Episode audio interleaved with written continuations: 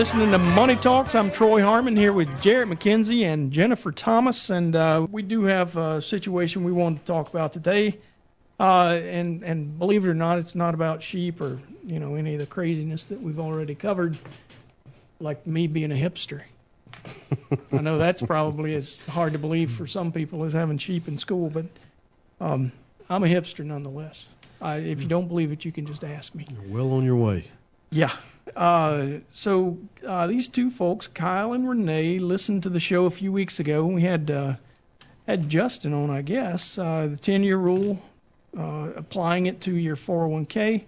Uh, Kyle can definitely start investing in bond funds in his 401k, but his assets are in his company stock. This raises a, a bit of an issue. Um, so, you know, all in tax deferred 401k, his contributions, company contributions, again, are in company stock. So he's doing one of the major no-nos that we talk about all the time. Right. I, if everything's there, 100% of his portfolio is in one company.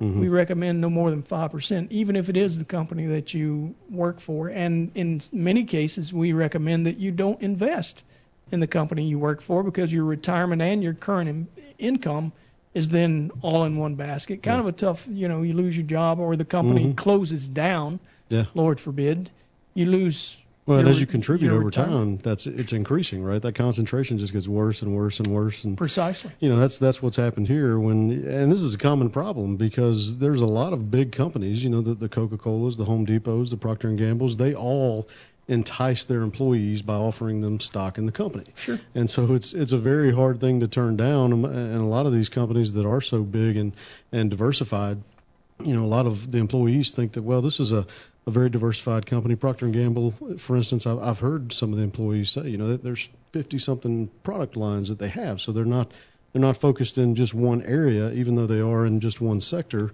Uh, they they feel pretty safe. And while that may be the case relative to some other companies, uh, the fact of the matter is, you're right. That the concentration, number one, is is a huge risk, uh, and some people are willing to accept more risk uh, in that regard, just for the, the fact that they're giving that they're being given more and more of the company's stock. And so, what what happens down the road, though, what we're seeing, especially as it applies to the 10-year rule, is okay. You get you get you know 30, 40 years worth of company stock, assuming you were to stay there, and, and a lot of folks have that are getting ready to retire. It's not as common in the current generation Right. as it is in But in the generation that's current, like the the Yeah. ones that are currently retiring, Exactly. you know, it is. Very. Yeah, Right. absolutely. And then, and so then when we're trying to advise them on, you know, do you need to start covering for a 10-year rule, or you know, making sure you've got some liquidity available so that if you do want to retire in say 2022, you you don't get to 22 and it be a 2008, right? And then then you're looking at that company stock and it's worth half its value, and now you're thinking, well,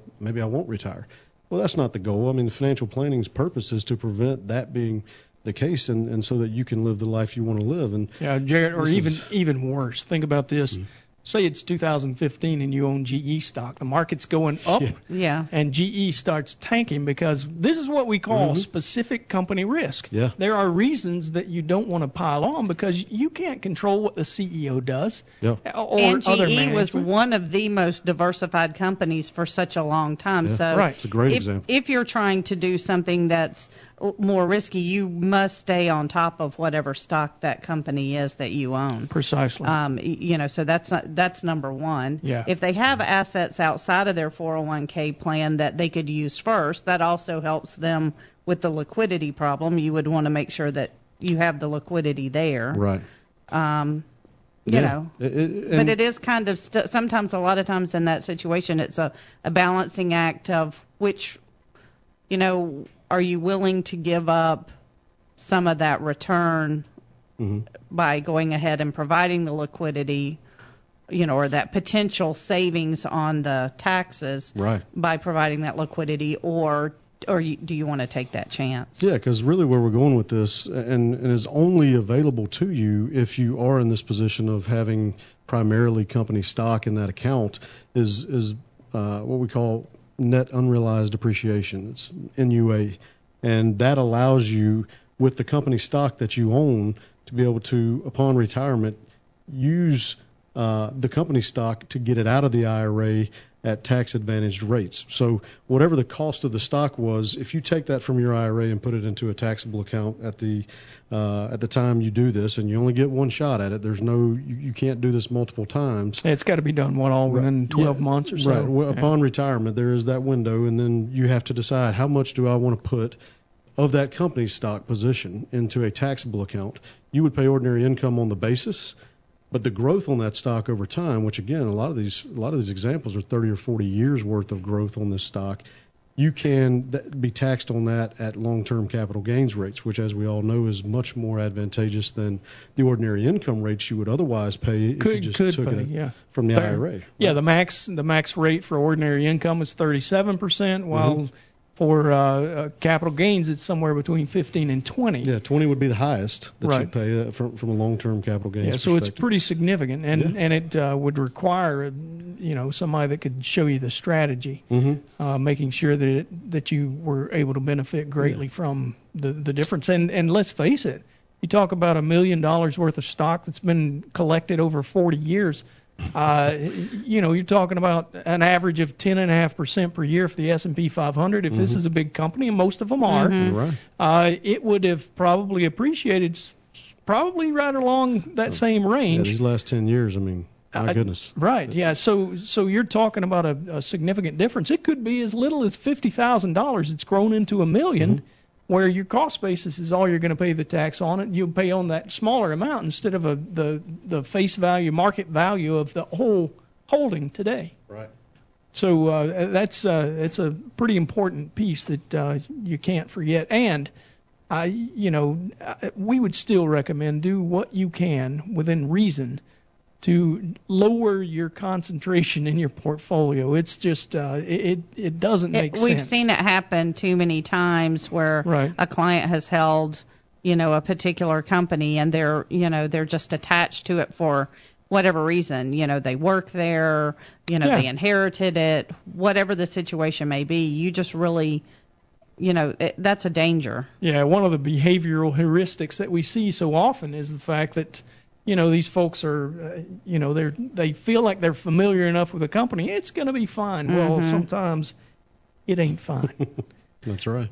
All right, well let's take a real quick break. When we get back, we will uh, cover some more financial questions from listeners and uh, you're listening to Money Talk. Stick around. All material presented is compiled from sources believed to be reliable and current, but accuracy cannot be guaranteed.